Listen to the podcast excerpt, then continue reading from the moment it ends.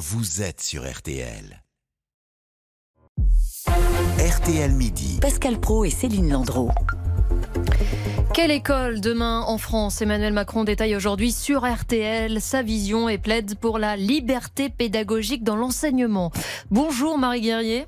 Bonjour. C'est vous qui avez recueilli euh, ce document RTL, qui avait échangé donc avec le président de la République sur son projet pour l'école du futur.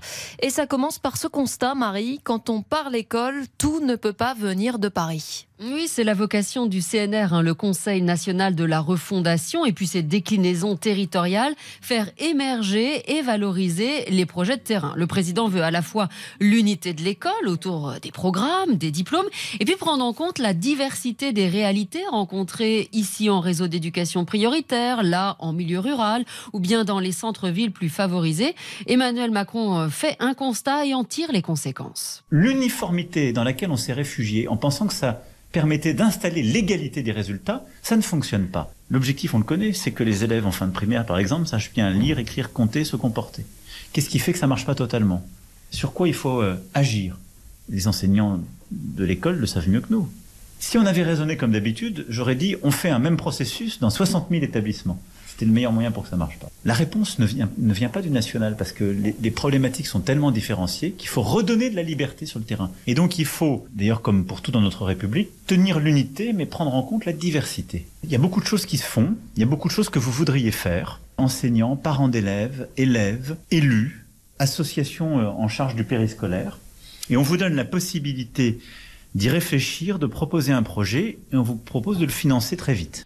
Et ça, c'est déjà testé grandeur euh, nature à Marseille, Marie.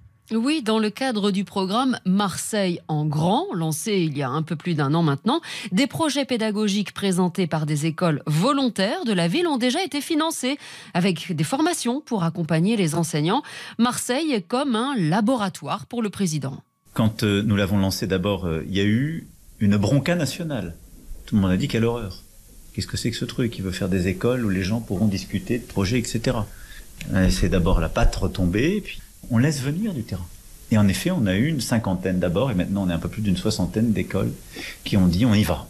Et moi, ce qui m'importe, c'est pas forcément le nombre d'abord, c'est que ça ait du sens, que ce soit porté par euh, les équipes pédagogiques et que ça change les choses. C'est un exercice qui redonne du sens et qui redonne des moyens et qui permet de retrouver beaucoup de, à la fois d'efficacité sur le terrain et puis de, un système de reconnaissance. Et, et si je puis dire, c'est une forme d'acupuncture qui accompagne le traitement national. Alors à Marseille, on parle de pratiques nouvelles, hein, des aménagements de classe, euh, d'espaces d'apprentissage, des ateliers scientifiques, culturels, sportifs, bilingues, des rapprochements avec les centres sociaux, les pôles de santé, toutes sortes de projets, les prémices de ce qu'Emmanuel Macron veut étendre à la France entière. Et les établissements sont partants, Marie, ils partagent cette nouvelle approche? Alors, ils ont été interrogés hein, dans le cadre du CNR et près de 12 000 établissements scolaires ont montré jusqu'à présent un intérêt pour la démarche avec des projets plus ou moins aboutis, 12 000 sur 60 000. Le chef de l'État pense qu'il y aura une dynamique vertueuse. Ce que je veux pouvoir faire, c'est donner cette liberté à tous. Mais ça ne marche que si les acteurs y croient. C'est en quelque sorte une, une dynamique de la bonne volonté et de l'engagement. Les parents d'élèves peuvent susciter, les les, et ils vont dire à leurs directrices, directeurs d'établissement, à leurs enseignants, nous on veut en être. Et donc ils vont dire, l'école d'à côté, elle a réussi à changer telle chose, elle a un laboratoire qui marche. Si on fait bien, on aura une dynamique vertueuse. Ceux qui se sont engagés démontreront aux voisins qui peut-être hésitaient ou pensaient qu'ils n'en avaient pas besoin l'intérêt de la démarche. Ce qu'on comprend, Marie, c'est que ce projet repose beaucoup sur l'enthousiasme et la volonté des enseignants. Mais on n'arrête pas de répéter qu'on a du mal à, à les recruter précisément, ces enseignants. Emmanuel Macron propose des solutions sur ce point-là?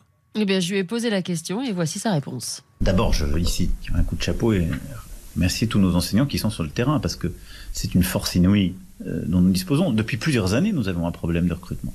Il faut que ce soit plus correctement rémunéré. On a commencé à le faire pour tous les enseignants.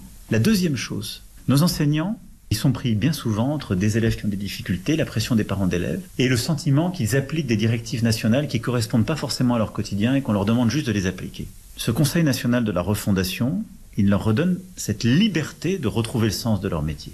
Et puis, c'est la reconnaissance. Et on doit mieux les reconnaître dans notre société, les valoriser.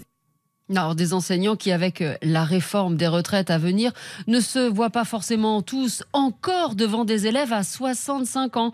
Emmanuel Macron en est bien conscient. L'État employeur, dit-il, devra travailler sur les aménagements de fin de carrière. Merci beaucoup euh, Marie Guerrier. Et cet entretien avec le chef de l'État à propos de l'école, il sera bien sûr à retrouver en intégralité sur notre site rtl.fr. On va parler chaussettes, puisque euh, Monique Younes est là. Sujet hautement important. Bien sûr, chaussettes ou soquettes. Chaussettes, disons. Bien sûr. Donc ça, c'est intéressant. Vous allez nous dire tout dans une seconde. Jusqu'à 13h, RTL Midi. Pascal Pro, Céline Landreau.